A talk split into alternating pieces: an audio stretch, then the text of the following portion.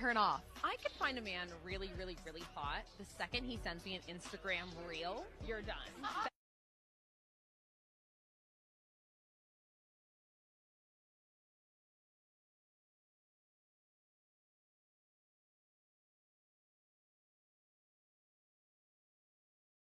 The funny thing at the end, obviously, is that it gets added to the list of, you know, over 600 different items that men are supposed to, to do to attract a, a female, a, a mate.